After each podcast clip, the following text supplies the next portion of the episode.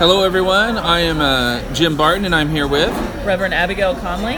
and this is another episode of Bloody Mary Bible Brunch. And for the last episode, I just talked right over and introduced both of us, and Abby just, you know, nodded that she's used to just letting the, you know, the white guy talk and not interrupting him. So that's very appropriate for our topic today, which is uh, talking about women in the Bible.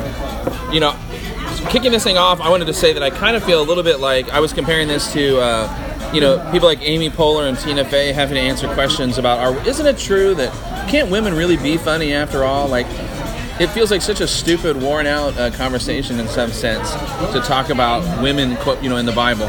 But um, I think it is relevant still, and I think we do have some issues of patriarchy that we need to own, and I think we have some positive stuff that we need to talk about. So, um, Abby, I want to first talk about this idea. You know, we sort of said you break it up into you have a real world, right, that has women in, in faith, and then that was captured by the Bible, written in the context of a patriarchy. And I want to give you a chance to sort of comment on how you think that turned out. So there is this idea that, you know, um, I mean, it is clear that the church exists because of women.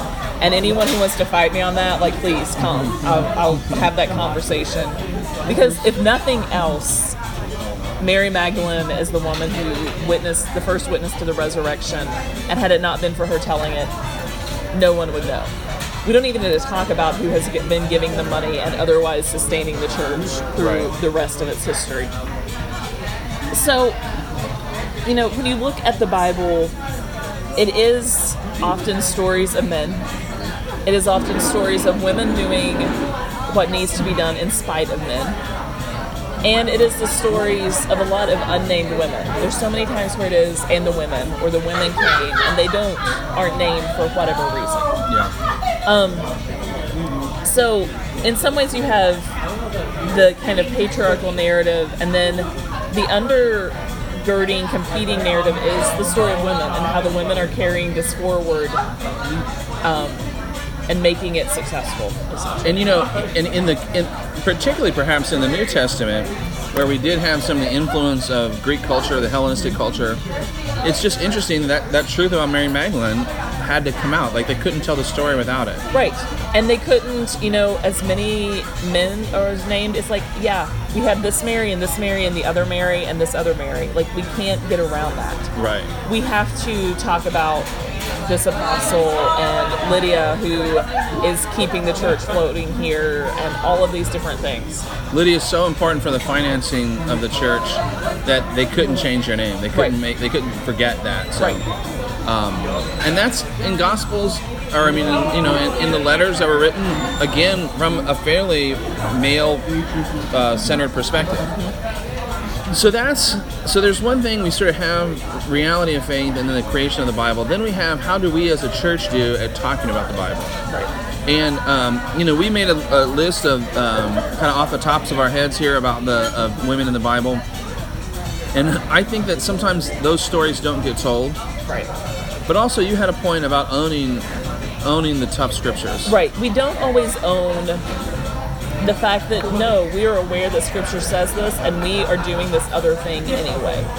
Um, and it's a conversation, it's not a rejection of. I think that's the other important part because liberal Christians in particular get accused of just throwing out the Bible. Right. Because we don't do a good job of saying, no, we're not throwing out the Bible. We believe the Spirit of God is still present with us, still calling us to new things, still shaping the church. And the Spirit has called us to do this in spite of the Bible. And our shared experience means that we can decide to do this together. So that means we should say we recognize that some of the, the gospels say, or I mean, some of the, the letters from Paul say that women aren't supposed to talk in church. Right. And women are supposed to have their head covered in church, and all of these different things. We should be able to talk about them. I find it wonderful anytime a woman reads the passage during worship that says, I do not permit a woman to speak. It's amazing. yeah. It's wonderful. Right. Partly because it's it's an immediate indicator that we're going to do this differently, but we're not going to ignore the fact that it's there. Right. And you, you know, by the way, you know, Paul also is one of the people who identifies um, Junia as an apostle. Mm-hmm. So I, I think Paul's a little conflicted on this topic too, frankly. Um, the other thing, by the way, you know, we're talking about the treatment of women. Um, I don't think um, a rape victim should marry her rapist, right? But that's it says to do that in the Bible. Right. So let's again, let's not pretend it doesn't say it. Right. Let's identify it. Um, what do we think about the? Um, one of the comments that we were talking about before too is about that Protestantism, if we're honest about it, has actually taken the patriarchy to like another level.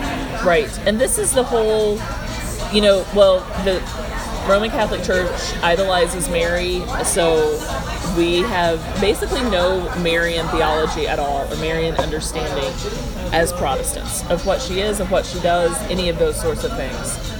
That was a big loss of feminine identity in the church. If you are asking Mary to pray with you for the thing you need, because you need the help of this holy woman, that does something different than our system of just, well, ask God, you're great. Yeah. Um, if you, in fact, believe that, um, you know, this person was holy enough to immediately go to heaven, that's different Right. than our system where who knows, you know, all the saints will see someday. And I think, you know, Protestantism, as it especially removed um, so many of those images, so many of those traditions that had grown up when people weren't reading the Bible as, for themselves, when Right. things were in a, la- in a language they didn't speak, all of those sorts of things, also does a disservice for the parts we lost during Yeah. Yeah. Okay. So, actually, I think let's one more structural comment before we do. I do think we should talk about some of the specific women in the Bible. Um, you said that in 2017, 51% of pastor of ordained clergy are women. in the United Church of Christ only. Oh, in the United Church of Christ, One denomination. one denomination. One denomination. In in seminaries, though, women are making up a, a large portion, a majority of the. It depends on which seminary. In progressive seminaries, it's 50 50, or women dominate a little bit. In conservative seminaries, that would not be true. Um, you know, if a woman chose to go to the one seminary affiliated with my former tradition, she has to be okay with being the only woman in the preaching class in the narrative, but you are allowed to take the preaching classes. Right, but you are allowed to take it. Right. Yeah. Um, I think that's a cool development that we have a church where that we have a majority majority of the ordained uh, clergy are women. Um, there's also those sort of a sort of a bummer, cynical understanding of that, right? Which is that the church started out, the Christian church just started out being primarily women, right? In the early church. Right. Then it became legal. and then the women get pushed out of power and the women stay out of power for a long time out of direct power because i think we should also name the fact that you know in conservative churches where women still have no official power women have all the power Right. their husbands do not vote in a way that is unacceptable to their wives in that elders meeting Yeah. and i've seen that time and time again but then Which is a gross, indirect way to do power, but Right. it is still power. So we Right. kind of have to acknowledge, again, it's just like the other kind of acknowledge it and then, yeah. right Yeah. And then the other side of that is, you know, many people would say as the church has become less powerful, that's why we have female clergy now. Right. Because there's not as much power there. Men aren't as interested in And and so now that it's a less powerful, less respected position, now the men leave and uh, allow, you know, open it up for the women again. right. Well, I hope it. That's a bummer way to look at it, but I think it's worth identifying it. So, so let's talk about some of the some of the women. Eve, of course. Now we talked about at the beginning. You were going to break it up into kind of two categories of women, Uh-huh. which are the women who are just for who they gave birth to. Right. And that's a whole whole list of women who really matter because of their husbands, um, because of the children that they have. Yeah. So Eve, you argued, could go, you know, a couple different ways because I mean, she gave deal. birth to the whole of humanity. Right. So that's a big. It's a big. It's just who you gave birth to, but it's. I guess you have to count the just. Right, right. Um, you know, Sarah, I think we largely know, despite having her own identity, we largely know her because she gave birth to Isaac, Right. um, who would carry forward the covenant. It's yeah, the patriarchs' wives, right? Mm-hmm. Rachel, uh, I mean Rebecca, and then Rachel and Leah, and then um, that's just who they are. A, Right. Although again, like you said, it, I do think you know if we're thinking about this like sort of from like examining like pop culture kind of thing, that they aren't flat characters Right, for the most part. yeah. Um, but who are some of the ones that like have some stuff on their own? So Deborah is one of I think the better known ones. Well, before that we should say Miriam, Right. a full third of the leadership of ancient Israel, as Moses is leading them out of Egypt. He's doing so with his brother Aaron and his sister Miriam. Right. Um, and Miriam has equal weight, equal power to her two brothers. right. Um, Deborah is the female judge of Israel. Um, And maybe one of the oldest parts of the Bible is the Song of Deborah, right? Yes. There's told twice in Judges, and the second, I think it's told second, the less narrative version, the more like poetic version, is one of, I think, one of the oldest pieces of the Bible. the Song of Miriam. I don't think Deborah ever sings. Well, she doesn't sing, but they call it. It's like a poem. Yes. It's there's like this. There's like the more narrative version of Deborah. Right. And then there's like an older. Well, it doesn't say it's older in the Bible, but I think it's older. Right. Yeah. like the tradition. Yeah, and you know, Deborah is one who totally stands on her own. Um, Yeah. As we don't know any more about her, we don't know if she was married, anything of Right. that. There's just this general named Barak who comes and says, "I need your help," and she says, "Well, it's going to be handed into a woman," and he's like, "I'm good with that. I have no problem with that." Um, So Barak is either a wimp or a proto-feminist. Mm-hmm. It's hard. It's how you read it. Right. My favorite, one of my favorite poems that hangs in my office wall is "It is not recorded of Deborah that she settled down with Barak, raised a tribe of children, and left off judging Israel." and it is that amazing. Like, no, let's be clear. This story rejects all of those things that are kind of wrapped up in the Bible about what the role of women is. And Jael has a pretty cool story. too. Right. So Sisera is the general that Barak is fighting.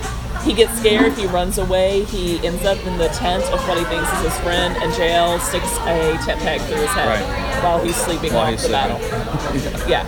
So that's intense. Right.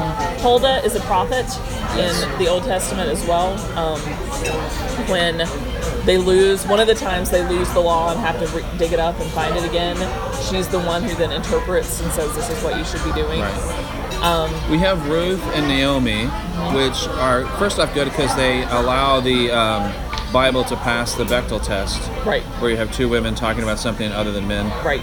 Although they talk about men a, a, a medium amount. Elizabeth and Mary do that too. Elizabeth and Mary too. That's right. Yeah, So we got they- that. So, yeah. um, but and again, um, I think Ruth is ultimately in the line of Jesus is kind of one of her things. But she also her taking care of Naomi is a pretty important. Right. So, other women, let's go ahead and jump to the New Testament to talk about some of the women. Mary Magdalene, we already named her somewhat, but no, she is called an evangelist because there's no way to escape what she did. Junia is called an apostle. And this is a translation thing, right? Where Right. for a long time it Junius. was mistranslated as Junius. Junius just kind of added the S because it should have the masculine ending because you It's an can't call a woman an apostle. Surely it's not a Right. a lady apostle. Right. No, no, no. We can't do that. Um, Lydia, who kept the church afloat. Phoebe, who was a deacon. Yeah.